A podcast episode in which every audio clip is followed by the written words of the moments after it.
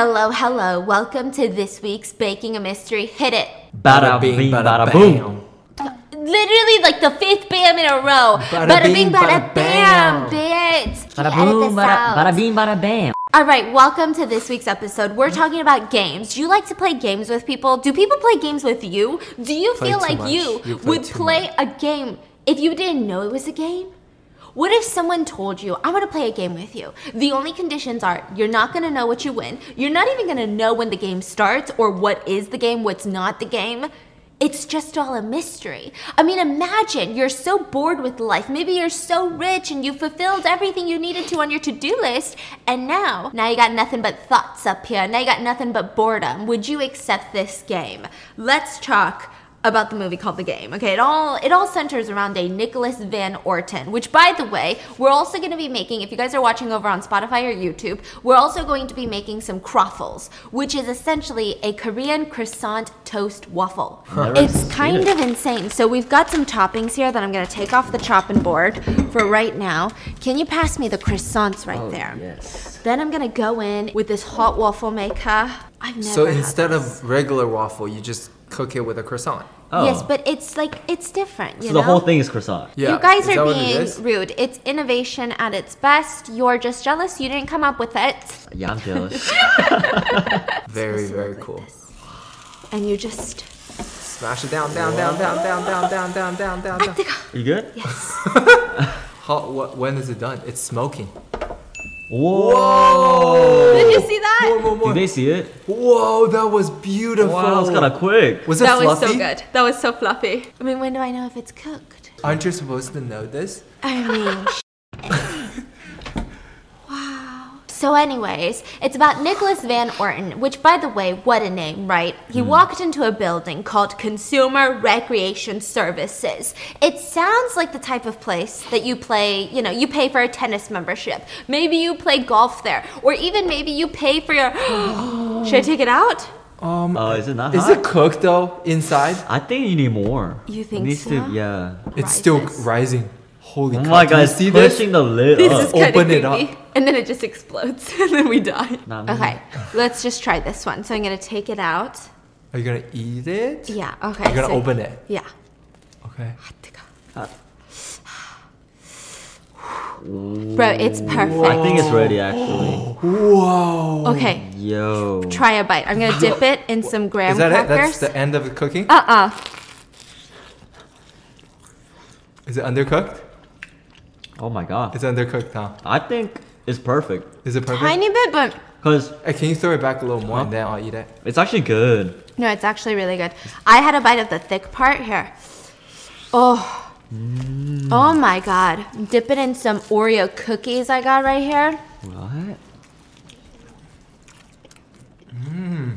It's so crispy. Mm. Crispy but so soft in the inside. Mm-hmm. Oh my god. This is innovation. This really Good is. job. It's actually Korean street food. I did nothing. so Nicholas Van Orton walks into Consumer Recreation Services. Literally sounds like a place that you would go to pay some electricity bills. Mm-hmm. And it's a very nondescript type of building. Like it just looks regular schmegular. It doesn't look super fancy. It doesn't look super broken down. It's just confusing. Even Nicholas himself doesn't quite know why he's there.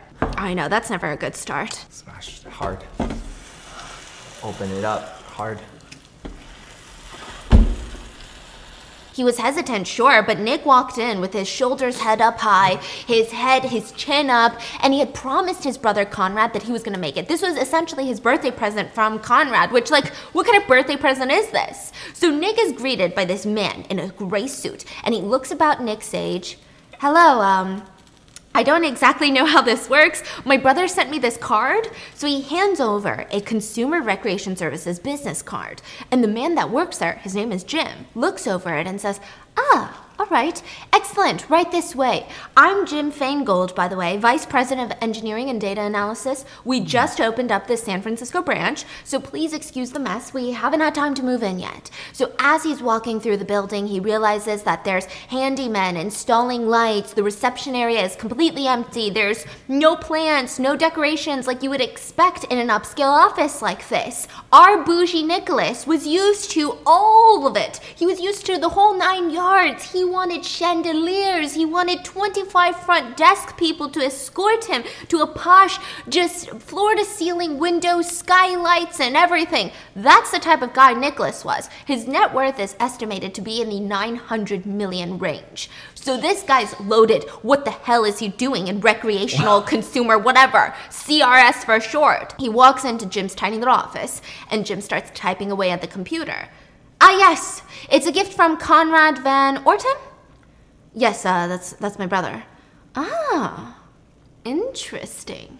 What's interesting?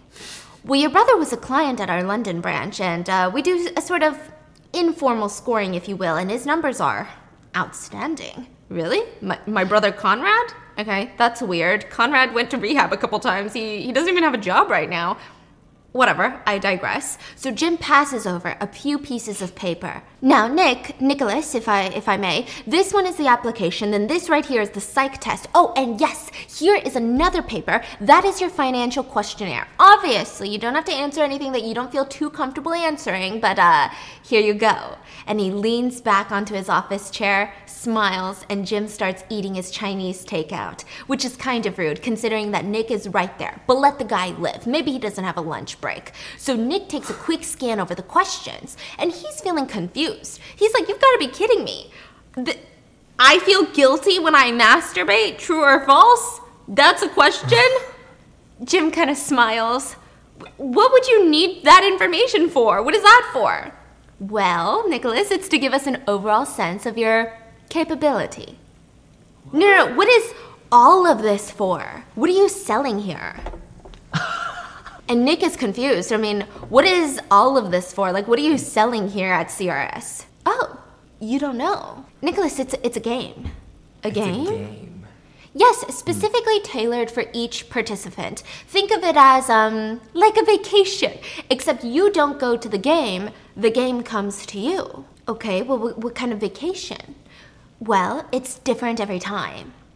Will humor me with the specifics. Like, I want to know what kind of freaking vacation I'm going on. Like, what are you talking about? So, Jim goes on to tell him it's whatever you're lacking in your life. And Nick is so confused by all of this. First of all, why would his brother send him here? Why would his brother pay for a sort of thing? Who even, did you even know a company like this exists? Who is paying for this type of services? This sounds like literally a big prank. And why would he participate in a game if he doesn't get more specifics? Like, if you don't tell me more about this game, why would I play? Mm-hmm. So, Jim is saying, first of all, Admit to yourself before you get your panties in a bunch that this sounds fascinating. Admit it. It sounds interesting. Would you be able to walk away from something like that? If you know that there is a game that's specifically tailored to you Admit it. Then. and you're kind of bored in life. Let's say you have $900 million, nothing gives you adrenaline Nice. anymore. I mean, I'd be still skeptical because it's it might be like a death, you know, like it could Mm-hmm. be, right? Death could be involved. So like a squid game. Oh my god, heck no. like see if it's like a Squid Game type of game, like I I'm never gonna Hmm. participate. Maybe the first round. I think it's fascinating because I don't know. I feel like I'd be too intrigued to say no. No, you wouldn't say. I'd be never like, I say need to know a little more. I would say no for sure, but I think it would bother me for the rest of my life. Like you'll be curious. Yeah, I think I'd be like, oh man, what was that about? But like, what if I'm in the game even though I said no? What if it's not a consensual game? I'd be thinking these things. I'd be literally driving myself crazy. Anyways, Jim says, you have to admit it sounds fascinating. You're intrigued. It's interesting. You've got $900 million.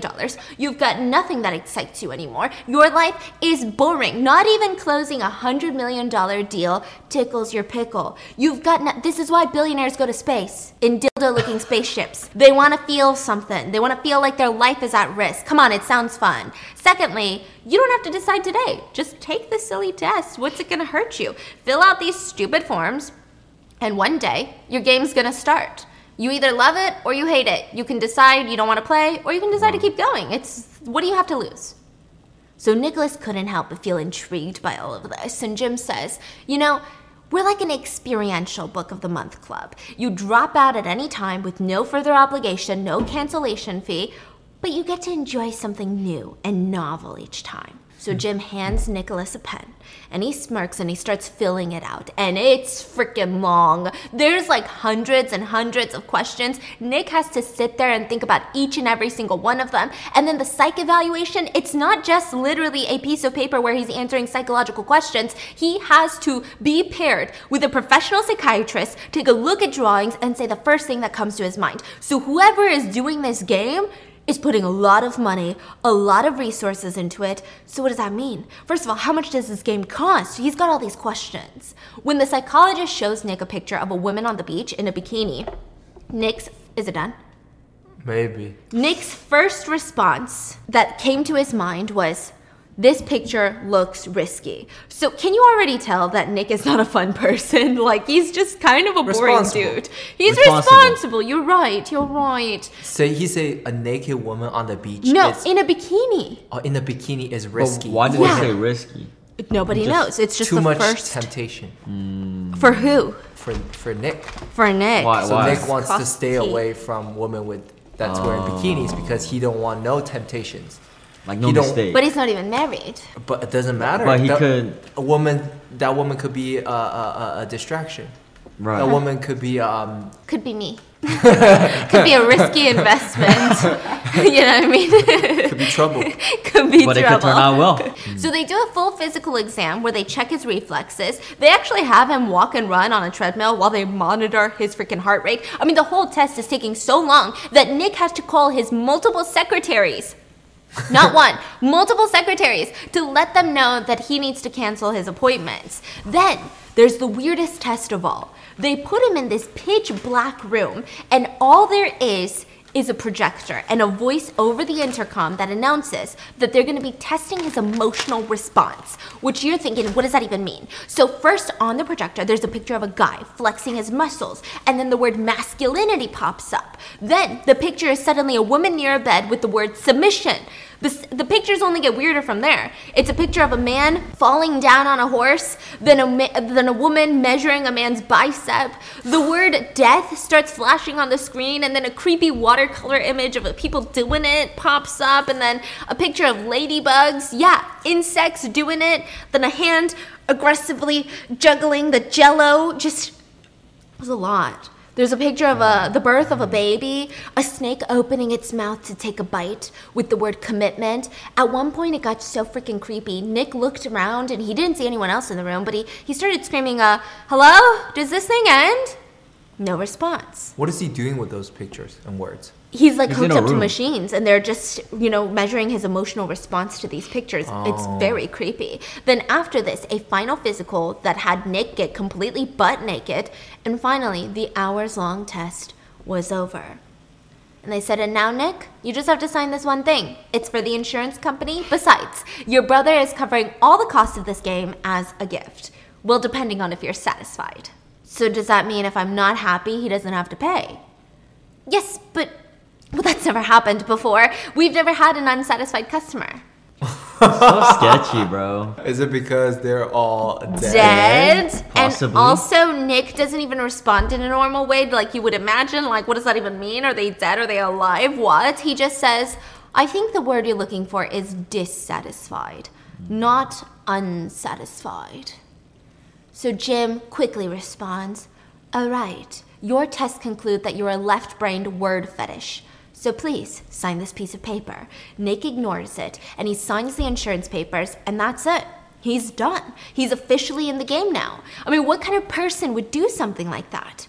Let's talk about good old Nicholas. He goes by Nicholas, but we're gonna call him Nick. He's literally the type of guy, like very high snob, high class, upper class man, the type of guy that hates any nicknames. He's Nicholas or Mr. Van Orton. That's it. Those are his two names. Anything else would not be tolerated. So this guy lives in this massive mansion with servants, and there's a chef who preps his breakfast every single morning, and he gets ready every single morning listening.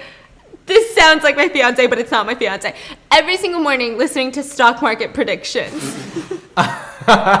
Which, like, why is that you? And I always have to yell at him, Can you turn that It's off? not I'm prediction. still sleeping. Honey. Honey, it's not prediction. It's It's more than that. analysis. Give me the icing, sir. Oh, it's rock hard. I froze it. I don't think this is gonna work if I'm gonna be honest with you. What are you trying to do? Nope, it's not gonna work. and that's a okay. So I'm gonna get this marshmallow fluff. It's literally like icing. We're just going to plop it on. Like just the cream. I know. I know. didn't even know they sell these. They sell marshmallow puff. So then we're going to scatter the cookies and cream seasoning on oh, top of this. This looks delicious, no? Whoa, that's awesome. Can I try breaking it in half for us to try? Yes. yeah. Okay. Just bite. Oh, okay. Okay, ready? Oh, Whoa. wow, do you see that layery That looks fluff? so good. Oh, well, that looks good. Bro, shut up. Let me try. some. Can I get a bite? Mm. Just give me that. Look. Insanity. Straight up insanity. Oh my god. What do you think? Oh my god. Perfection. Wow. The warmth of the croissant with the marshmallow, the you know, the sweetness and the crunchiness of the Oreo. Oh my god. Oh my god, it's perfect. It's like a perfect savory, Mm-hmm. sweet combination. Heaven. What do you think? It's like it's like something you get from like uh, Literally the store. the store. This Wow. is good. No. I have to make a Biscoff one. It's so easy to make. Wow. Forget normal waffles. Please don't ever make normal waffles. It looks good and it looks like you have some mustache.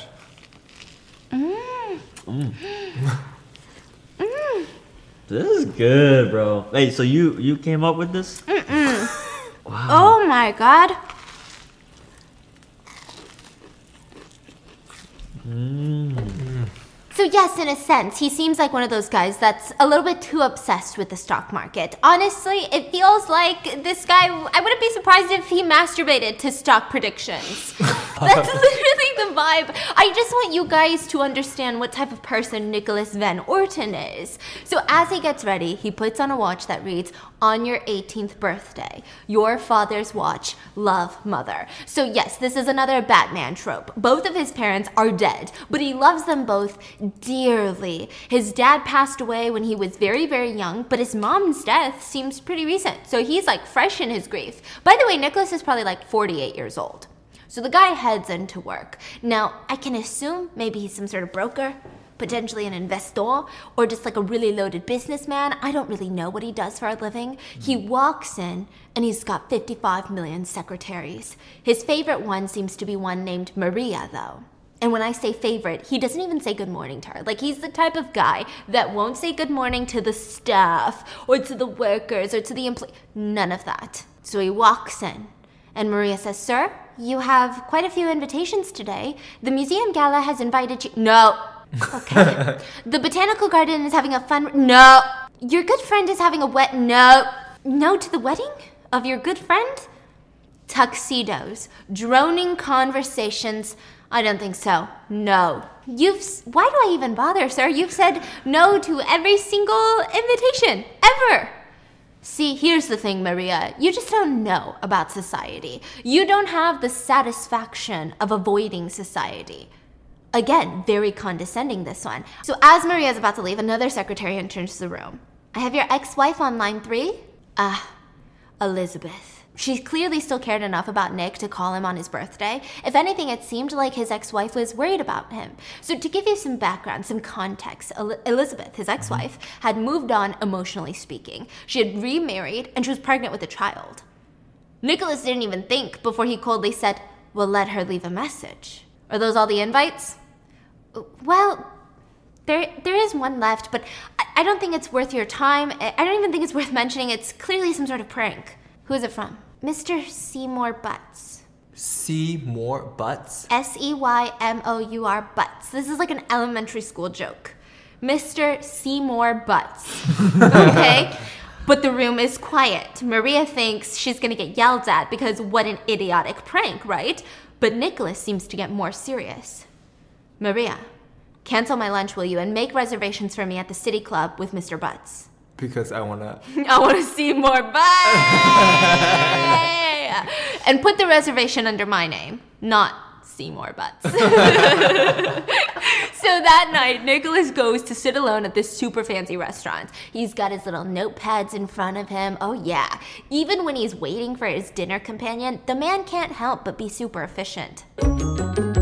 I think audiobooks changed my life. No, really. Okay, it's cool because you're just entering into this new world each time, whether it be fiction or maybe you're listening to a health book about what nutrients your gut microbiome needs. Can you tell I'm obsessed with that recently? So, whatever it is, Audible probably has it ready for your ears. If you guys are on the same journey as I am into soul searching, looking for inspiration, working towards your goals, and honestly just trying to entertain yourself with maybe some thrillers, maybe some mystery, maybe the newest celebrity memoirs, or my true crime podcast, Rotten Mango, you need to be on Audible. Audible makes it so easy for me to listen anytime, anywhere. So whether I'm traveling or working out, which is something that I've been really into recently, walking, doing chores, walking my dogs, I just hop on Audible, and as a I get to choose one title a month to keep from their entire catalog. This one title could be the latest bestseller, the new releases, the one that TikTok's going crazy for, the one that Goodreads is like, oh my god, you gotta read this. So it could be celebrity memoirs, mysteries, thrillers, motivation,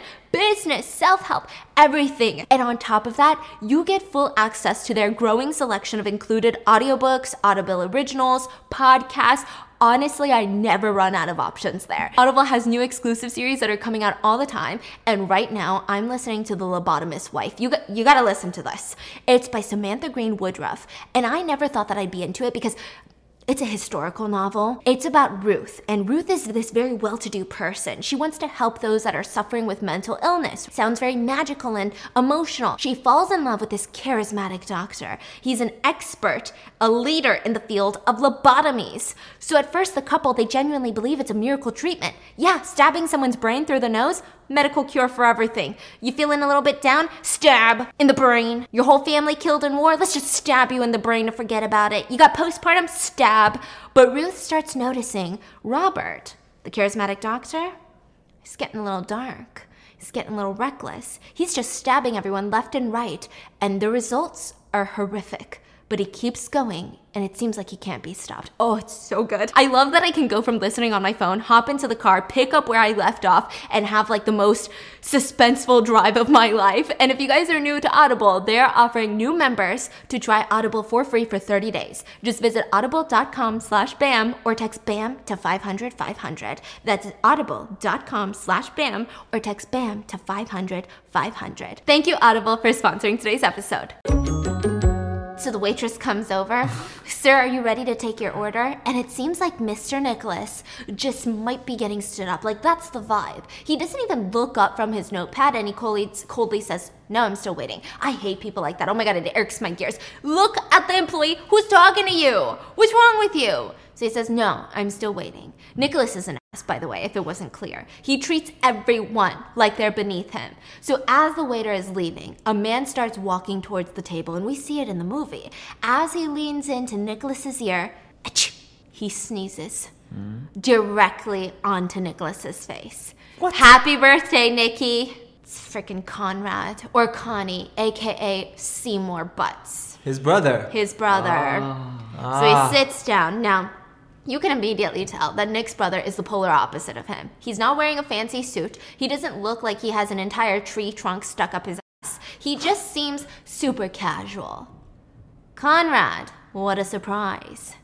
Wow, would you look at this place, Nick? You know they gave me this free jacket when I walked in? They told me, you can't come in here like that. We're too fancy for this. Here, put this jacket on. I'm wearing this free jacket. Okay. You know, but Nick, I've been here before. Mm-hmm. I bought fucking crystal meth from that one of the waiters in the back. what? Nick is ready to cut to the chase. He's like, All right, well, what brings you back into town? See more butts. you see, Conrad has been in and out of rehab, and back when their parents were alive, the parents used to bust him out of trouble all the time. But now that they're gone, Nick is just not the type to do it. He's like, Oh no, you should work hard for your money. I don't. Mental health break? What is that? Oh, oh, oh. Like, he's one of those people. So he did not care that his brother was in rehab. I'm sure you're here because you want something, Conrad. Hmm. No, of course not. There's nothing I want. Really? No, I don't I don't need anything from you. I just you know, I just I found myself laying naked on the beach near Ibiza. And all of a sudden it clicked. Yeah, as it tends to when you're naked on the beach near Ibiza. Okay, it just clicked. I remembered, oh shit! October 12th, Nikki's birthday. Conrad, it's actually October 11th, is my birthday. yeah, whatever. So I got you something. And Conrad reaches into his pocket, pulls out a birthday card, and he hands it over to Nick. Wow, you shouldn't have. And Conrad says, You know, I was thinking to myself, what do you get the man? Who's got everything? $900 million. All our parents love. You've got everything, right? And uh, it was a tough one, but I think, I think I got it. I think I got it this time. So he opens up the birthday card, and inside is this very fancy invitation to Consumer Recreation Services. Call that number, Nicholas. Why? Why would I do that? Because it'll make your life fun. You know what fun is, Nicholas? You know? You've seen other people have fun, haven't you? Is it some sort of entertainment service, escorts or something? no. It's a profound life experience. Really. What do you what do you what do you even say? Are you on are you on your medication still? Why would you even say that? Of course I am. Conrad, I didn't mean it like that. It's just I I'm not even on anything, Nick. Like, I'm not even seeing a street. Honestly, he's offended. He's like, why would I? I literally flew all the way over here. I could have been naked on a beach in Ibiza, but instead, I'm here giving you the birthday gift of your freaking life, and you have the audacity to ask me if I'm still on my medication? Just promise me you're gonna call this number. I think you'll like it. I think you'll love it. I did. Honestly, it was the best thing that ever happened to me. So call them. Okay, I, I'll call them. For you. All right. So on Nick's drive back from dinner with his brother, he just had a head full of thoughts. I think seeing his brother really brought it out in him.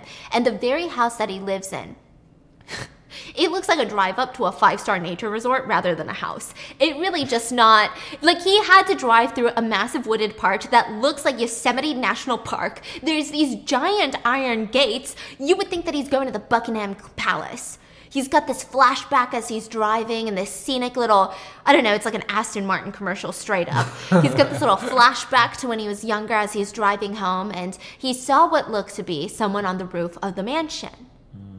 It was his dad. Oh. His dad had jumped off the roof of the mansion to his death. Nicholas had seen it. He had barely been 12 at the time, and it had been haunting him for decades now. Seeing his dad just lying on the grounds of the courtyard, unmoving in this unnatural position, surrounded by these horrified staff members. And, th- and then came the police. They swarmed the place. They took pictures. It was, it was traumatizing.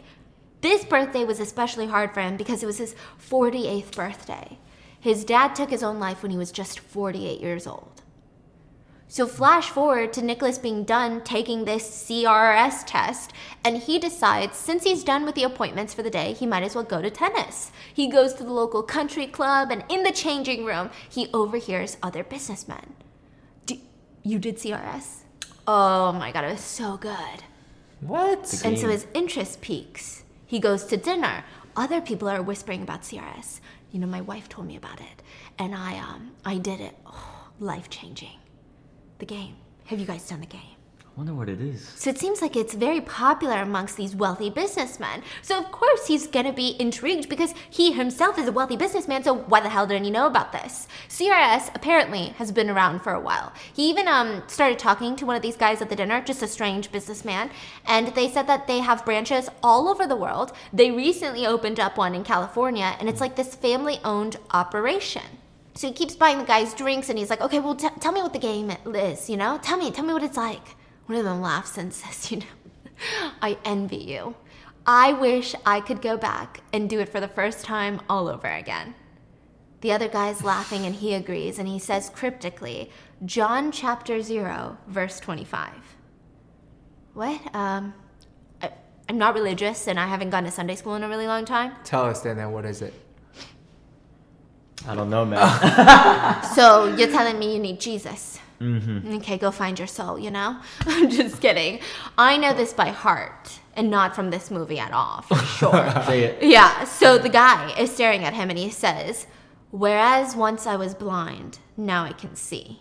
So Nicholas is like, okay, creepy, walks away. Now, the next day, Nick is in a very important meeting with what I presume are very important investors when his phone rings and he excuses himself to pick it up. It might be an important call from more important investors, you never know. Hello? Nicholas Van Orton? It's a female voice. Who is this? It's Cynthia from CRS. How did you get this number? Look, I, I, I'm in a meeting right now, Cynthia. Can I just. I'm afraid it was rejected, sir. I'm sorry? What? You should know that this doesn't reflect negatively on you. We hoped that we haven't caused any inconvenience, and, um, I'm so sorry about that. Oh my god.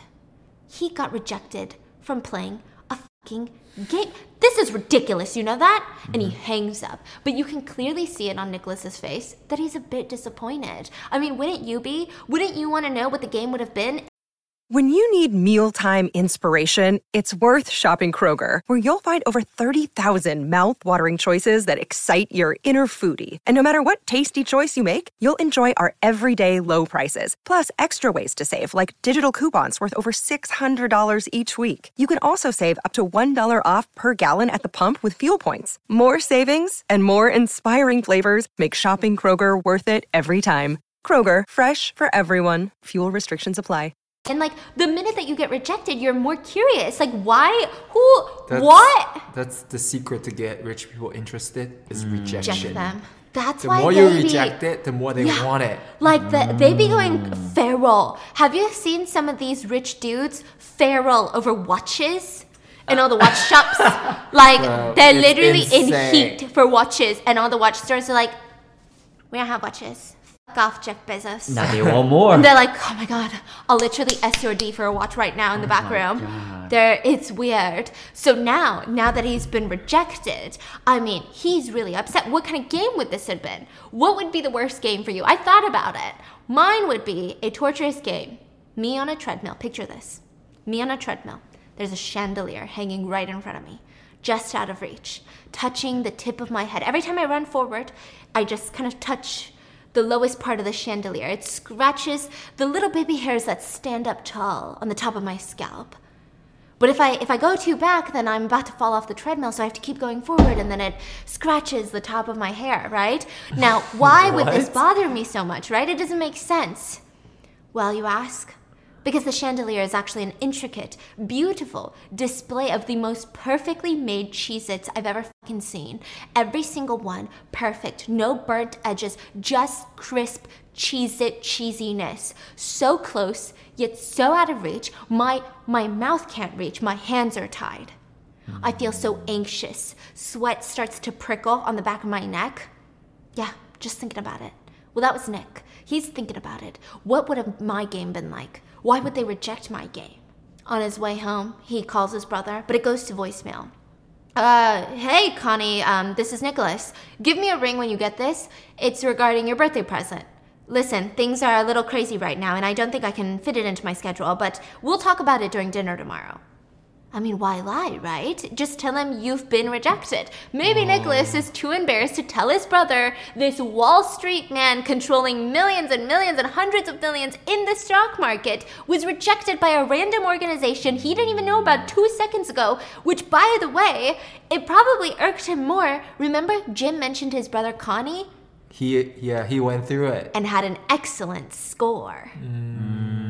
So as Nicholas pulls up into the courtyard of his mansion, complete with a fountain in the front, I mean, what really makes a home without a fountain? There's no such thing as home yet. So as he turns into the courtyard, his headlights catch on to something. At first, it looks like a blanket.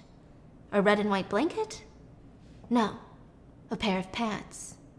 One pant leg is white, the other one is red. Why would there be a pair of pants on his driveway? Oh god, is that a body on his driveway? The body is sporting black sneakers and a black jacket and a hat. Suddenly, Nick has flashbacks to his dad. His dad was lying there very close to where this new body was. So Nick rushes out of his car. Hello? He slowly approaches, crouches over, and turns the dead body over, and he's face to face with a creepy clown, eyes wide, staring into his soul. He picks up the doll and he starts dragging it inside. Who does that? I would have left it outside if I'm being honest with you. But he drags it inside. And he's thinking, oh my god, what the hell is this? He starts studying it, you know? Why would someone leave this here? That's so random. And for me, like, how did they even get past my gate? But that's when he finds a piece of red fabric sticking out of the clown's mouth like a tongue. And he mm. pulls it out slowly, pull, pull, pull, pull, pull. And at the very end of this makeshift tongue was a key with the logo CRS. That's What? strange. So he pockets it. He carries the clown doll into the living room and he puts it up on the armchair in a seating position and he turns on the TV. You see, Nick is on a mission. He's gonna get his little pliers, he's gonna see what else is down this, you know, deep throat of this clown. And straight back to the stock market the TV goes. The guy on the TV says, Meanwhile, Republican leaders argue that this passage would be a very stimulating that the sluggish economy needs. No one has expressed an opinion as to how it will impact the pampered existence of Nicholas Van Orton. Nick froze. Okay, I must be hallucinating. That's so dumb. And the same guy is still droning on and on and on about the stock market. Okay, that's weird. So back to the doll he goes. He just needs some sort of tools, you know, to pry open the mouth. Then the TV says A recent poll suggests a staggering 57% of American workers believe that there is a very real chance that they will be unemployed within the next five to seven years. But what does that matter to a bloated millionaire fat cat like you? What in the On the? TV? In other financial news, stock markets rose both domestically and abroad today. And Nicholas is shocked, but he brushes it off yet again, and then another. Are you going to spend the rest of that evening prying at the clown's mouth? All right, you're done. Nicholas jumps to his feet and stares at the TV. Now the news broadcaster is staring back at him, taking notes. He's silent on national television. What the hell is this? Imagine you're watching CNN and you're watching the same reporter that you watch every single day, and suddenly they're staring at you. They just said your name. What the heck? It feels like the newscaster is staring at him, and Nicholas is just talking to his TV, and he says, "I, I don't, I don't understand. It's frustrating for me if you don't pay attention. Uh, what the hell is this? This is your game, Nicholas, and welcome to it. I'm here to let you in on a few ground rules. You received your first key, and others will follow. You will never know where you'll find them or how you will need to use them, so keep your eyes open. How can you see me? There's a tiny camera looking at you right now. Impossible. So Nick starts looking around. The ah. newscaster tells him, You're cold. You're getting warmer. Warmer. It was in the clown. And then a phone number flashes on the TV screen.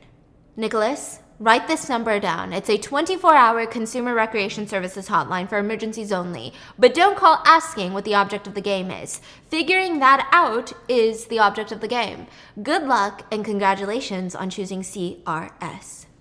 The screen glitches, and the narrator literally goes back to talking about stocks as if nothing just happened. So the next day at the airport parking lot, a man approaches Nicholas and asks him for spare change. But Nick is too jittery to even care. He's just looking around, feeling so paranoid. He's staring at every passing face like everyone could be part of the game now. He doesn't even know. One guy at a bar looks at him with his martini glass and kind of signals at him. Me? You want to talk to me? And he points down at Nick's shirt. Oh, fuck. A stain. So Nick rushes to the bathroom to get the stain out of his shirt, and while he's there, he sees a hand reach from the stall underneath. Toilet paper. Buddy, can you help me out? I need some toilet paper. I ran out in my stall. what? Nicholas glances at the hand and he just leaves it. He ignores the poor toilet paperless skid mark man in the bathroom. Then he rushes to his gate and then gets on a private jet because he's better than all of us. Which, by the way, uh, my fiance and I were listening to the world's most unrelatable podcast, and it was a bunch of billionaires comparing comparing pa- planes and plane chefs. One guy was really sad because his plane was too small to have like a kitchen for a chef. Oh. Yeah. And you know, kinda- I really like thought that he should start a GoFundMe. Let me know if you guys are interested in donating. I will donate with you guys. so, anyways, Nicholas changes into a brand new shirt. He flies to Seattle for a business meeting with a guy named Anson. Now, Anson, a little backstory, used to work with Nicholas's father before he passed. He's a bit of an older guy. He's actually the founder and CEO of a massive children's book publishing house. And now Nick is a massive investor in that said publishing house. But Nick is not pleased. He's not doing well. Nick is invested in this publishing house and they're not pulling the numbers. So he sits Anson down and he says, Anson, you know that our earnings per share was just 150 last quarter. That means we're up 6 cents. The expectations were 10 cents. Yes, but the projections were far too optimistic to begin with and I told you that. Yeah, sure, but you promised to meet them. So what are you saying? I mean, I can't believe it. This is the first time that you've stepped foot in this office in all the years that we've been working together, and you you want me to step down over over what? Pennies? 6 cents? 10 cents? Yes, but those pennies are costing millions. You you son of a if your father could see you now, your father was a friend, a friend, goddammit. I watched you grow up, Nicholas. Dang. So, because you went fishing with my father, I should sit on my hands while you're throwing away my money? I'm firing you, Anton, and there's nothing else you can do about it. But Nicholas, there's no Baer Grant Publishing without Anson Baer. I'm Anson Baer. I'm sorry, but you failed. Nick started to stand up and he says, In my briefcase, I have some severance packages for you. That is more than equitable, more than fair. And if you don't sign them today, then every minute it's going to be decreasing. But when Nick goes to open his briefcase, it's not opening. He pulls out his keys to unlock it, and that's when he sees the CRS key. Fuck. Is this another clue in the game? What is this? What does this have anything to do with the game? Wait, So- his own suitcase wouldn't open? his own briefcase. Briefcase, Now Nick oh. is horrified. He's kind of embarrassed. Like, imagine you're talking all this shit. You better sign this today. Anyway, it won't open, so I'll like docu sign it to you or something. Like, that's embarrassing, right? So he's trying to cover up his little embarrassment. Well, it's your lucky day, Anson. My lawyers will be in touch with you. And with that, he flew back to San Francisco in his private jet. He tried to use the CRS key to open the briefcase, but it wouldn't work. So it's kind of strange. Maybe his brother would know something. He's meeting him for dinner that night, right? But of course, Connie's late. When is he not late? Nicholas is irked, annoyed. He gets up to use the restroom and he runs into a waitress holding drinks. His tie is now soaked in whiskey. Oh my god, I'm so sorry, sir. She starts dabbing his tie. Please don't do that. I'm so sorry. I wasn't looking. Oh god, I was just having a really bad day. I'm so sorry. And Nick raises his voice. How about a bad month? You did almost the exact same thing to me when I was here last week. Maybe you should stop being so clumsy. The head waiter saw the commotion and he rushes over. And the waitress, you know, she's disheveled. She she's like, it, it was an accident. I said that I was sorry. She then called Nick an asshole. So her boss promptly told her to clean out her locker and head it. Head for the door. Get out of here. You're fired. I mean, what the heck? So he offers to comp the whole meal. I'm so sorry, Nicholas, Mr. Van Orton. Uh, This is my apologies. I don't know what happened to her. Maybe she wasn't listening in the training. Uh, I'm so sorry. The meal is on us today. Oh, we love you, sir. We, you are a valued customer here. I- It's fine. Nicholas sits down, obviously annoyed, and seconds later, he's even more annoyed because another waiter approaches him and says, Your check, sir? I didn't even order anything. Are you serious? And he opens it up, and all inside of it was a slip of paper with the words, Don't let her get away. So the waiter, Christine, the one that spilled the drink on him, I mean, it's got to be referring to her, right? So he rushes through the back kitchen into the freaking locker room. Miss, pardon me, miss, miss. He's screaming at her as he's chasing her down out the back door. And she's like, Oh, great, it's you. Listen, I, I don't know how this works, miss, but do you do you have something for me? What? Creep! No, I don't have something for you. What? Because I spilled a drink on you, you want something from me? Disgusting! Nick takes out the bill and he says, No, no, no, please, just listen, I got this note. For you or from you, I don't I don't know. Jesus, what are you babbling about, you psycho? And she starts walking away. It's, ma'am, I just need to know what's going on. Yeah, you want to know what's going on? I'm going on my second job this month, and now it looks like I'm going on an unemployment. That's what's going on.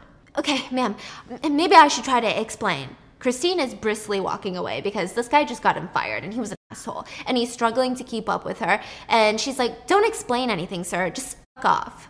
Listen, I'm trying to apologize. I'm apologizing. And in that moment, a man walking down the street near them collapses onto the ground, his face down on the ground, and his briefcase slipped out of his hand. Christine starts flipping out. Oh my God, sir, are you okay? Are you okay? Do you know what to do? Fork, can you? I, I don't even know if he's breathing. Can you call the police or something? And Nick is just standing there watching. What if this is some kind of CRS ploy? Then just stand there, you'll get help. How do we know he's real? How do we. What's wrong with you? He's pissed his pants. Is that real enough for you? Oh, good God, he's turning blue. So Nick pulls out his phone, but he spots a police car nearby and he flags him down. Now, an ambulance arrives, and as the medical responders carry him into the ambulance, they explain to Nick, Sir, you have to fill out some forms. He's like, What? I don't even know this man. Why would I? It's standard procedure. If you don't comply, we'll have to detain you. You guys both need to ride in the ambulance so that we can fill out a statement, a form, a witness thing. Okay, fine. So they get into the car, and um, by the way, this guy guy's literally passed out and he's like on a ventilator, and Nick is like, I mean, he's breathing, isn't he? What's with all the commotion? Do they really think the sirens are necessary? God, it's so loud in here. And Christina's just sitting there like. So at the hospital parking lot, the EMTs rush the man into the emergency room, and Christine and Nick are slowly trailing behind. So one by one, as they're walking through the parking lot, every single light in the parking lot goes off. What? One by one. Mm. And Nick is trying to explain this is what I was trying to explain. This is the game. This company, they plan these elaborate pranks. Something like. Honestly, I don't really understand it myself. So you mean the guy that just pissed himself and turned blue was. Yeah, sorry about that. Yeah, you should be. I thought the guy was gonna die. I gave him mouth to mouth resuscitation. Ugh, disgusting. So Christine starts to walk off. "I- I'll see you around, dude. But Nicholas follows her and they start walking through the parking lot in silence. And suddenly, on the speaker, a voice comes on through the parking lot. Where did you all go, you mother frat boys? It's so weird. So Christine looks at Nick and is like, I don't know if this is the game, but I feel like you better hide or something. They rush into the hospital and they get into an elevator, but the door won't close. They wait for a few seconds, nothing. Nick reaches into his pants, whips out his CRS key, and tries to put it in the elevator keyhole. Obviously, Christina's confused. And he's trying to explain. Listen, my brother got it for me. It's a gift certificate to this company. I got this key. It, it, it came out of the mouth of a clown. Okay, never mind. I don't I don't mm. think I need to know all of this. And suddenly the elevator starts shaking violently and the lights are blinking on and off and the emergency lights turn on and Nick reaches for his phone. No freaking signal. Christine looks up at the emergency shaft and it seems like that's their best option. So Nick tells her, "I'll go up first and give you a boost." Listen, I'm a very important person and I've got a jam packed schedule where I only do important people things. And when it comes to emails and proofreading and checking my grammar, my tone, Anna Delvey said it best. I do not have time for this. But now I don't have to worry so much about all of that because I have a digital writing assistant. Grammarly is more than a spelling and grammar checker. It's an all-in-one writing tool that allows you to clearly and effectively communicate your ideas. Grammarly is actually free to download and it's honestly so easy to integrate into your daily life. Whether it's Gmail, a Word document, Google Docs, even text messages, Grammarly is there for me. They've got a ton of free features that will help you make sure that you're saying what you mean by checking your tone. This makes sure that your message is not misinterpreted, which is like my biggest fear in life. Grammarly has premium features that will even go as far as helping you with full sentence rewrites when something isn't clear. Grammarly also suggests more decisive phrases and word choices, which helps me be a lot more clear and assertive in emails, which is something that I've always struggled with. And by far, one of the most necessary features for me is their clarity suggestions tool. Okay, it helps me simplify my sentences, gets to the point faster, cuts out all the unnecessary stuff. I use Grammarly with anything and everything, and you should too. So get through those emails in your work quicker by keeping it concise, confident, and effective with Grammarly. Go to grammarly.com slash BAM to sign up for a free account, and whenever you're ready to upgrade to Grammarly Premium, get 20% off for being my listener. That's 20% off at G-R-A-M-M-A-R-L-Y dot com slash BAM. Thank you, Grammarly, for sponsoring today's episode. So the two of them make it up the elevator shaft. Now they're literally on top of this elevator, which is so dangerous, sounds like my biggest nightmare in the world. And they find a ladder on the side of the wall. So they think that they can get to the next floor up, go through the open shaft doors, and they should be fine. Nick does forget his suitcase inside his briefcase inside the elevator, but he decides, you know what? It's too late now. It's not worth going to grab it now. In the dark, dangerous elevator shaft, they climb up, pry open the doors, and they make it out safely. It doesn't look at all like a hospital. In fact, it's pretty clear that it's the same building that Nick came to apply for the game CRS headquarters. What? So as they start walking around, they set off a motion detector, which sets into motion a blaring alarm noise, and Christine just starts booking it. Hey, hey, hey! No need to run, Christine. Security's gonna show up and we can just explain what happened. I'm part of the game, remember? They're playing a game mm. on me. But he can't help himself. He just starts running after her. Maybe he doesn't want to be left alone. Maybe it's the fact that she had told him she has no underwear on, so don't look at me when you help me up the elevator shaft. Or up your shaft. What? So they got really excited. Suddenly they're both invested in this movie. Okay, they're like, what? Tell me more. So on their way out, they see a security car already on the lookout. They were spotted. Let's just run through the back alleyway. It's fine. The security officer, being one step ahead of them, jumps out of his car and releases a German Shepherd. And the dog starts sprinting after the two. And they dead ass start parkouring it through the alleyway. Just mm. unnecessarily jumping off the walls, unnecessarily jumping over fences and the box. Like it was one box. You could have run around it, you could have hopped, but it was like a full on jump. Nick loses a $1,000 shoe. The two end up falling into a dumpster, which cannot be good for Christine, who's not wearing any underwear, right? But at least they lost the guard. At least they lost the guard dog. They're in the clear now. So he says, Hey, come to my office building. It's nearby. We can get clean in there. And Christine is impressed. I mean, it was massive. His office was massive too. Mm. I'm just kidding. no, his his office was massive. And she says, "Well, do you have a shower I can use and maybe some fresh clothes?" And she takes off her shirt and she's just standing there in a red lace bra in front of him. yeah, sure. Let me get you a towel. And he tries to look away awkwardly and he says, "Listen, I'm I'm so sorry again. I you know I know I know the owner of the city club and I'd be happy to give him a call if you'd like your jog back." No, don't. It was a shitty job anyway. Also, I have a confession to make. Someone gave me $400 to spill drinks on you today. I don't know, they said it was some sort of practical joke. What, the fork? Oh. So Nicholas decides he just needs sleep that night. Like that this all sounds so crazy. So he wakes up the next morning by his phone ringing. It's 11 a.m. Like he's literally never slept in this late. He was ex- expecting to sleep until like, I don't know, 6 a.m., not 11 a.m. So he crawls out of bed holding his lower back because parkour in the back alleyways with the women going commando is not how a 58 year old should be spending his time. He needs chiropractor. He rushes into the office and Maria is already on his ass. Sir, Anson Baer is in town at the Ritz Carlton and he's requesting dinner tonight. Oh, and Hotel Nikko called. They said that you left your American Express black card at the front desk. Nicholas reached into his wallet and sure enough, his card was gone, but th- that's strange. He doesn't ever remember paying for anything. O- okay, well, uh, um, okay. He grabs his phone and dials Hotel Nikko. Hello, this is Nicholas Van Orton. I'm told that you guys have my American Express card there. I'm sorry, is this an ad, by the way, for American Express? It's a lot in that one second, okay? Ah, yes, Mr. Van Orton. Everything's in order. The concierge has arranged for the wine and the flowers in the room. Has he? Yes, and a young woman called to say she's en route, but she's running a bit late. a What? young woman. Did she leave her name? I don't know, sir. Right, of course. Well, thank you. I will be there.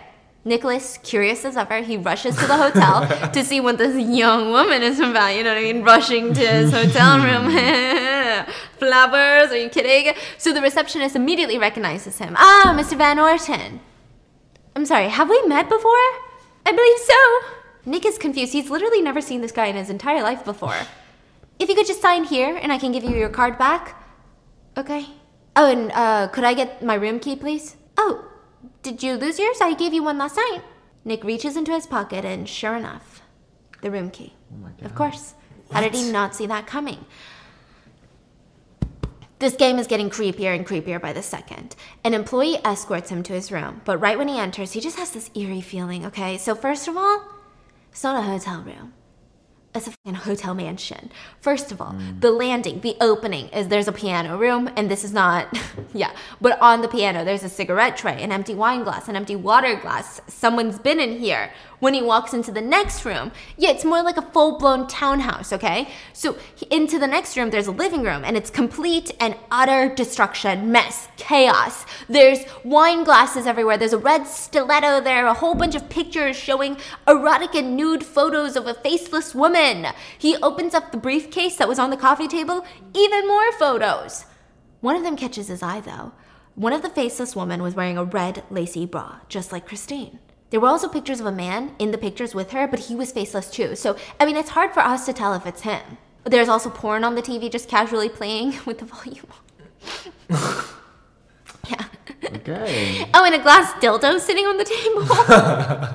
All right. But the eeriest detail of all is that there's a check signed with Nick's exact signature on the table. Weird. Like, was he there? He signed a check? Like, none of that makes sense. So he grabs a mirror, the dildo, and a razor blade. What a trio of objects. He brings it to the bathroom to get a closer look. And listen, I don't know why he didn't turn off the porn first. We'll never know. It's not even pertinent to the story, but it's just something that I've been thinking about. Like, who doesn't love a good villain soundtrack? I'm sure the hotel was charging him a pretty penny for each episode. Is that what you call it? episode. So as he goes to set down the mirror in the bathroom sink, the mirror shatters and he cuts himself on the glass shards. He moves to the toilet and he grabs the folds of toilet paper to soak up his blood and he throws it down the drain. But when he flushes, the freaking toilet is clogged. Mm. Not only that, the water levels are rising and the toilet is overflowing. The bathroom is slowly getting puddled. He runs back to the room, scrambles to gather up all the porn pictures and the check, and he leaves the suite. Which is kind of funny, no? Like, the guy did not run when he saw naked pics or porn playing on the background, but when he saw, ew, toilet bowl water, he ran out of there so quick. Disgusting. But he collected the photos. Yeah, he was like, I gotta use these for later when I'm listening to my stock market predictions and it gets too good. you know what I mean? So he rushes back to his car, and as he's driving off, he notices in his rear view mirror a freaking car is tailing him. A black car. The last thing he needs, right? So he needs to get this guy off his back. He runs a red light, swerves into an alleyway, which, by the way, I feel like this movie spent a good deal of their budget on alleyways. And they're like, how do we use up more alleyway scenes? So they're going through the alleyways. The car follows him. The driver's pissed. Where did he go? Nick jumps out of his, you know, car and jumps up to his window. Where? Why are you following me? I'm not following you. I'm just, I'm driving through. Nick's eyes fall on the passenger side, and there's a very obvious file of Nick, and literally his picture on there. Is this about the Anson business? Is this, did Anson hire you? Look, buddy, just back off, okay?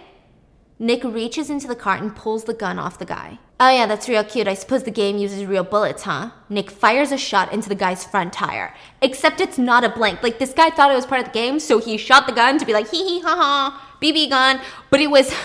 He just fired a real bullet. There's a hole in this oh guy's tire. I mean, the driver starts panicking. He gets out with his hands in the air. Okay, okay. Calm down. I'm a private investigator. Somebody hired me to keep tabs on you. Who hired you? I, I can't tell you. Nick is screaming and banging his hand on the car. Who hired you? The private investigator is already making a run for it, and it's it's clear Nick is unhinged. But at least he knows now. The game has something to do with Anson. He just knew it. So he picks up the phone and he says, Maria, get a hold of my lawyer, Sam. Have him meet me at the Ritz Carlton.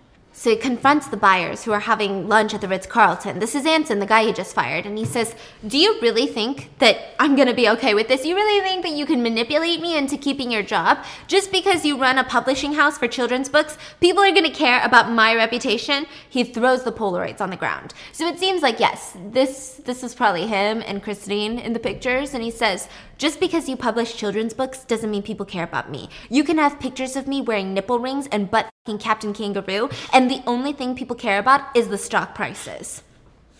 And the fact that you brought my brother into this mess, are you freaking kidding me? Oh, okay. So he thinks Yes. this guy he fired had his little brother Mm-hmm. Yes. tricked him into a game. Now they're hunting him Yes. or whatever. So the guy tells him, Nick, I talked to your attorney this morning. We met this morning, so Nick's attorney was there. I signed the termination contract. I accepted the settlement, Nick. I decided to retire. My wife was on board, and we're gonna travel. Now, we're gonna live our lives. Nick looks uncomfortable, and Sam, the attorney, looks even more uncomfortable. Nick tries to apologize, half he rushes out of there. He done goofed. He goes back to his office, and his attorney is really concerned about him, you know? Typically, this is kind of a bit of unhinged behavior. It's mental illness, ain't it? And uh, he's, he's just trying to explain, Sam, there's this company called Consumer Recreation Services, and you know what? Wait a minute. They gave me a waiver. Could you review it? He hands over a small black package with a smiley face on there. Sam frowns. That's not a good sign, okay? And uh, he opens it and he sees an empty piece of paper with Nick's signature at the bottom. Nick, you're joking, right? Like, what the hell is this? This is what I'm dealing with. I'm being toyed with a bunch of depraved children. Nick, are you okay? Yes, I'm fine. See you at the tennis club this weekend. So, as it turns out, and I mean, it's not really implied in the moment in the movie, but it's signed with invisible ink. So, no, his name is signed with regular pen, but the rest of the contract was invisible ink. So, over time, it disappears. So, now that Nick is looking at it, I mean, he doesn't even know what the hell he's signed for. He, his lawyer is like, okay, you're losing your mind. He has no one that he can even prove it to that he signed this, you know, disclaimer, he signed this contract. Nothing. So he goes back home thinking he just needs a good night's rest, and when he gets to his house, his house is completely dark. He's thinking, where are the staff? Where are the lights? Where's. He tries to turn on the lights, but sparks fly out of the switch, and he, he pulls his hand up, and ow! He almost got electrocuted. So he starts inching through the hallway and he starts feeling terrified. He takes out the gun that he stole from the PI and he starts walking through the mansion. In the living room, he triggers an alarm. It starts blaring sirens, and these emergency blue lights come on, and the entire living room has been graffitied with the words welcome home. I mean, the entire place, not just the living room, is covered with graffiti. It feels like a weird trip. The ceilings say things like fucky, cool, cool, cool. Then there's background music, which, by the way, just by listening to it, I'm like, am I freaking high right now? like, he starts walking through his house covered in graffiti, random words. They say, like, don't cry, pretty boy, boy. Then the clown doll is sitting on the armchair with papers in his mouth. So he snatches them, and on the top it says, Like my father before me, I choose eternal sleep. Oh. And then a picture of his father's suicide, taken from the police report. Does that mean somebody's trying to fake a suicide note for him? Or maybe the game is trying to drive him crazy to do it. So it's implied it could be both ways. Okay. Either the game is going to kill him and they're going to mm-hmm. make it look like a suicide, or they're going to drive him mad to the point of suicide. That's kind of insane. So he goes to his servant's quarters, which is a detached house, and she's been, you know, kind of the only one that he's liked in his life. She's been there since he was a kid. He never really shows it to her, but they have this weird bond, right? And he's like, Isla, are you okay? Are you okay? Did you see what happened to the house? Stay inside, lock your door, I'm gonna call the police. So he runs back to the main mansion while on the phone with 911. And he's trying to say, Yes, this is 2210 Broadway, like, it's the biggest house on the street. And in that moment, someone pops up from the other side of the glass door. Nick screams. It's his brother. Shh, Nick, shh. The 911 operator is like, Hello, sir, are you still there? Connie whispers at him, Meet me at. So Nick hangs up the phone, gets in, and they drive off. Now, Connie looks horrendous. Like his face is greasy, his shirt is disheveled. What the hell is going on? Connie's like, Shh. He keeps glancing at the rearview mirror to make sure that they're not being followed. Conrad, where are we going? Just, just wait. If I can't even trust room service, I'm not gonna trust this car. I'm not gonna fucking trust this car at all. What? CRS.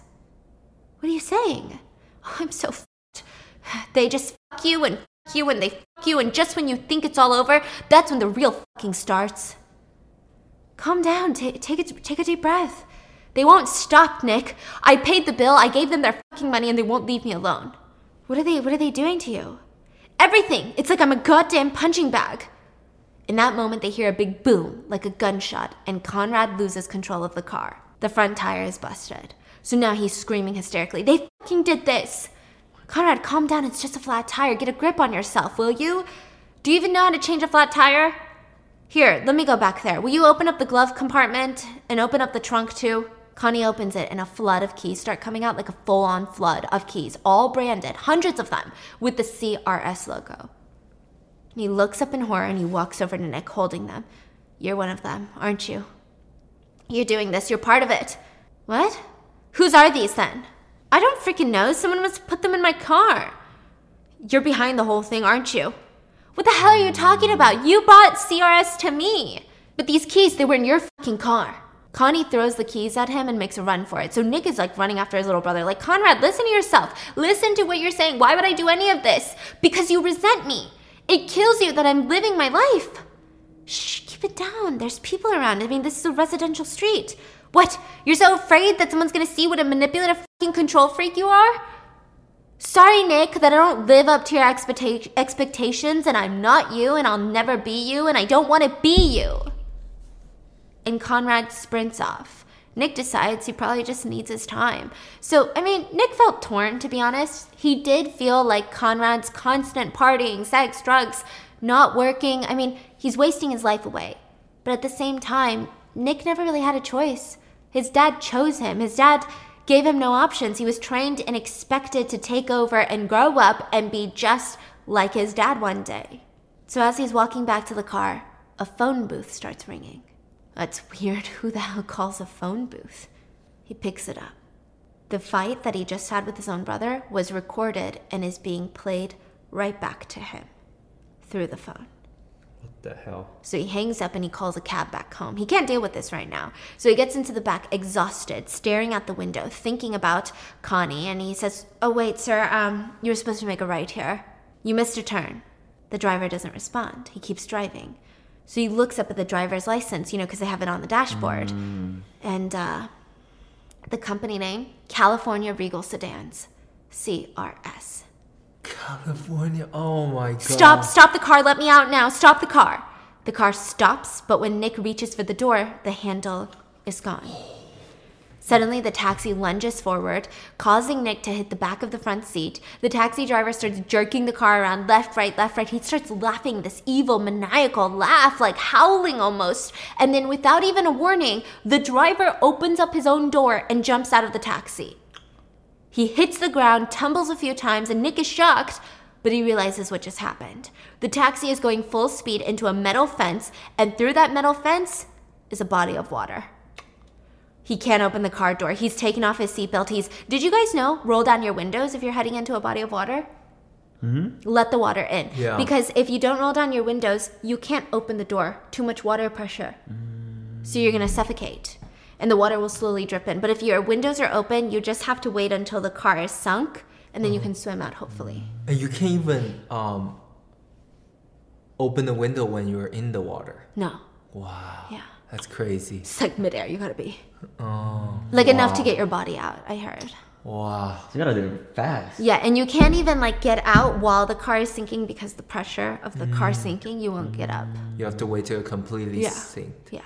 Wow. Crazy. That's what I learned online. What even, wow. Reddit be telling you some stuff. Or you could have one of those window breakers in your car. Mm-hmm. That's a smart one. So the car was going into a body of water, and he wasn't going to be able to undo his seatbelt fast enough. So he lets the car go crashing into the water. It starts filling up with water. So thankfully, the door was open, all of that stuff. He starts fighting the urge to full on panic, and he starts closing his eyes. It's just the game. It's just the game. Don't panic. And he remembers he had a door handle that was given to him in the smiley package with the contract that was now disappeared. He pulls it out of his jacket, inserts it to the door, and boom. He somehow manages to open it, which is crazy because you can't really open it in a body of water, but he does, right? It's like an escape room. Yeah. Water comes flooding in and he swims to the surface. Now he's thinking he's had enough of this stupid game. So the next day he goes to the police and they meet him at the CRS building. Except nobody's there. It wasn't rented. The entire place hasn't been rented for a long time. Oh, and of course, no company called Consumer Recreation Services exists.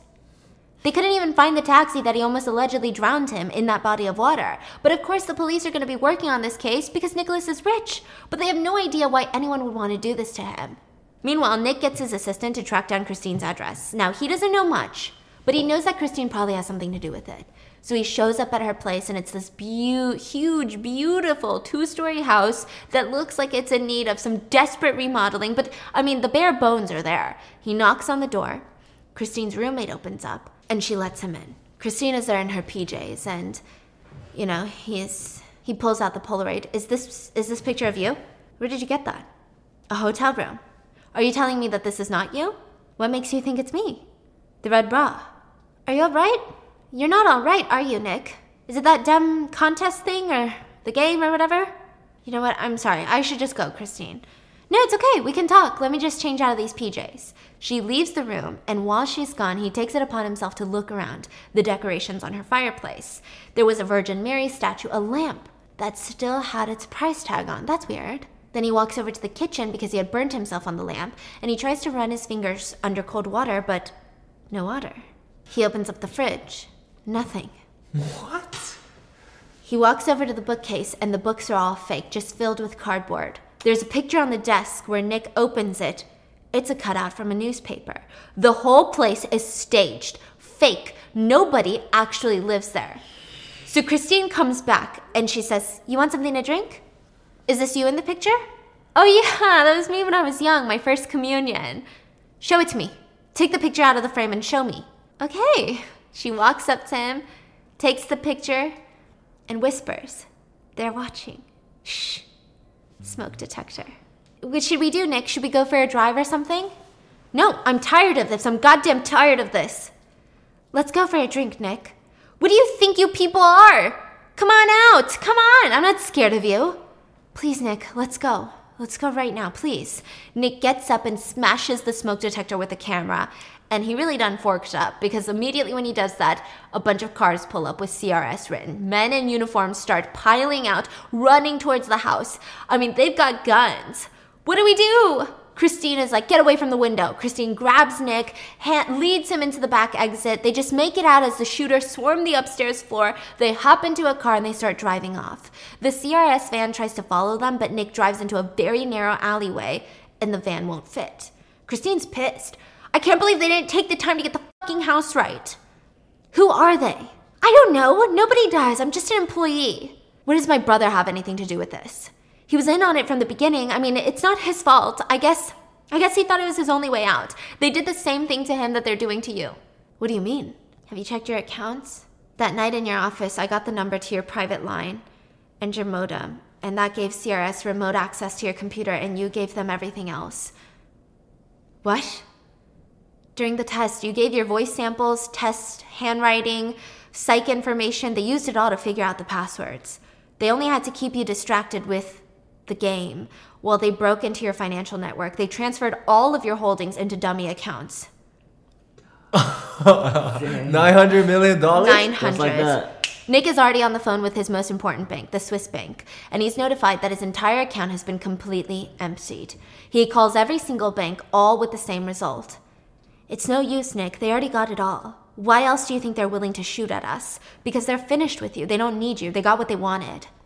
Nick drives her to the only place that he thinks they'll be safe, an old cabin in the woods. He used to spend time as a family there with his uh with his parents when they were alive, and the two of them are sitting by the fireplace drinking coffee when she says, "My name's not Christine, by the way. I mean, it's it's not my real name. Who fucking cares? It's just money, Nick. We should be glad that we're alive. How many times have you done this? What? The scams, the cons, how many? A lot. You know, it's not just me. It's pension plans, payrolls. This is $900 million we're talking about. Then Nick gets a call from his attorney. Hey, it's Sam. I just got your message. I just wanted to let you know that your funds are intact. Not a single penny has been unaccounted for. Nick, what's I don't know what's going on, but give me your exact location and stay there until I get there. I'm worried about you. Wait, what? I think the attorney's in this. Uh, So he's looking at Christine, eyes wide. Oh, yeah, the attorney's in on it, so he just hangs up on him. How did they get to my lawyer? I wouldn't worry too much about it. What? What do you mean, don't worry too much about it? It's out of our hands. And Nick starts to get woozy. He looks over at the coffee table and he realizes that Christine had spiked his coffee. He tries hmm. walking Yeah. away, but he collapses onto the ground. Christine explains While you were on the phone checking all your accounts, we intercepted those calls and we pretended to be the banks. We got all your account numbers from you. Literally, from you. While attempting to check if we took everything, you literally gave us everything we needed. what? And with that sweet statement, Nick blacks out and he wakes up in a wooden crate. He's in a very stuffy room with a low ceiling. Looks like it's a barn, but it's not, it's like a tomb. He crawls out and he realizes he's in a cemetery with crosses everywhere, a small white chapel, even his own clothes are white. Someone had changed his clothes. He runs out of the cemetery and into the city and he realizes he's in trouble. Not only is he not in San Francisco anymore, but he's in freaking Mexico. He does not speak any Spanish, he has no money, so he asks the locals to the American embassy and he ends up bribing the American embassy officials with his father's gold watch to get around to not having a passport. They smuggle him across the border, but he still has to hitchhike to San Francisco and he's asking patrons just at diners for help. Uh, can I please just get a dollar or two for a bus ticket to San Francisco, please? They all just sit in silence and they, they try not to look at him or make eye contact. And now Nick knows what it feels like to be on the other side. Finally, a truck driver says, I'm headed that way. I can give you a ride. So he drops him off, but Nick still has to walk to his mansion. But the gates are sealed. The whole property is sealed off with a note Public auction foreclosure notice. He ignores Wow. it, climbs over the gate, he takes a cold shower, and he finds some cash as well as his hidden gun. He's always had this gun. With no one else to turn to, he calls his ex wife Elizabeth and they meet for coffee. Now, Elizabeth always cared about him. She hands him her car keys and says, You can have it if you need it. He even apologizes to her. You know, I've been doing a lot of thinking the past couple days, and I wanted to tell you that I understand why you left me. And I wanted to apologize for shutting you out and not being there for you, and I hope that one day you can forgive me. There's nothing to forgive. It's fine. But at the coffee shop, during this conversation, something catches Nick's eye on TV. It was an ad for migraine medication, and you're thinking, what does that matter? But the actor, the guy in the commercial, was Jim Feingold from CRS. This guy's not a part of CRS. He's literally a paid actor. So Nick tracks him down by finding out who his this esteemed actor is, right, for migraine medication. Stalks him at the family zoo where he's hanging out with his kids, and his name is actually Lionel. And he starts panicking when he says sees Nick, and he says, "Listen, listen, it was just a job, nothing personal. I need to talk to who's in charge of this." Nobody knows that. Besides, this is very dangerous. Nick gets up in Lionel's face and says, Listen, I don't think you understand, but I'm extremely dangerous right now. So Lionel smuggles Nick into the CRS headquarters, and there are hundreds of workers there. Some of them faces he knows. The private investigator is there. The guy who was tailing Nick, even, you know, Christine's roommate from earlier, she's there. Oh, and guess what? So is Christine. The minute she sees him, what are you doing here? Back from the dead. He pulls a gun up to her face. You're gonna come with me. So the guards notice this commotion and they start shooting at Nick, giving Christine time to make a run for it. Lionel, who is standing close to Nick, ends up being shot with a few bullets in his chest. Christine runs out of the side door into a hallway and Nick is chasing after her. The two of them end up on the roof together. He locks the door and Christine's saying, What are you doing? You tell me who did this to me and why. It wasn't personal. It could have been any household with a few couple hundred million dollars in the bank. Christine is eerily calm for someone who has a gun pointed at her face. That is, till she gets a good look at the gun. Where did you get that gun? That's not an automatic. What the fuck are you talking about? The guard had an automatic. Where did you get that gun? It's not the guard's gun, this is my gun. But we searched your entire house. Where did. You didn't have a gun? Well, I guess you missed this, huh? She starts panicking. Nick, it's. It's, it's all fake. It's all part of the game. Don't pull this with me. No, listen, please put the gun down. Seriously, it's it's all a game. No, you're trying to kill me. No, no, nobody's trying to kill you. Please put the gun down. It's all staged. There's there's there's a safety net, the taxi, there was a the diver, at my house. They shot us with blanks.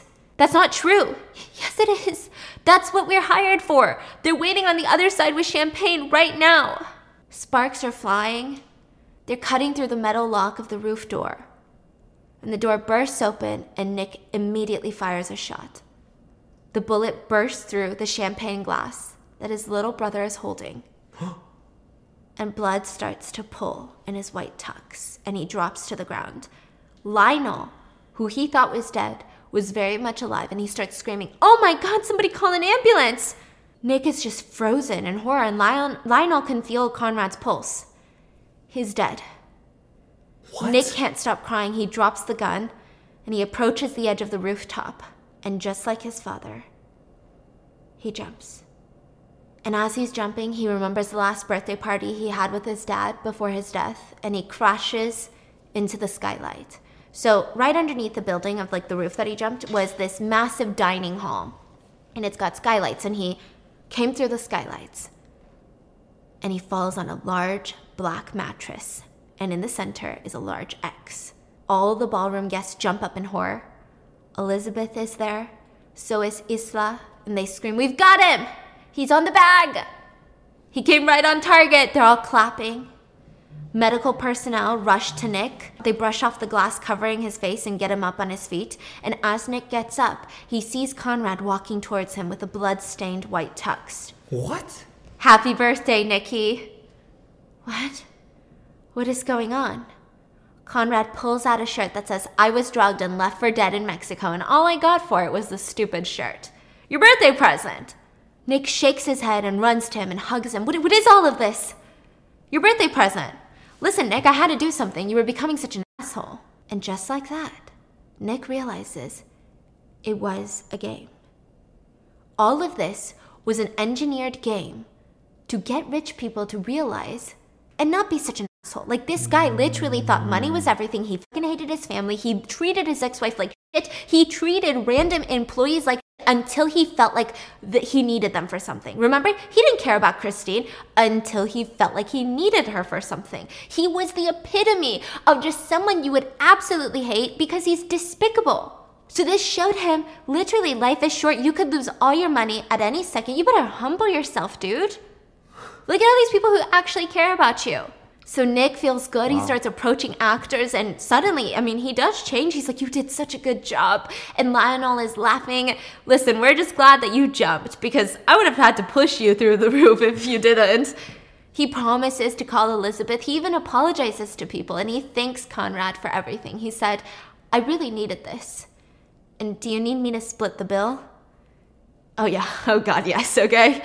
Wait, but he had his gun, his own gun. So apparently they replaced it or something. ah, So everything literally was part of the game.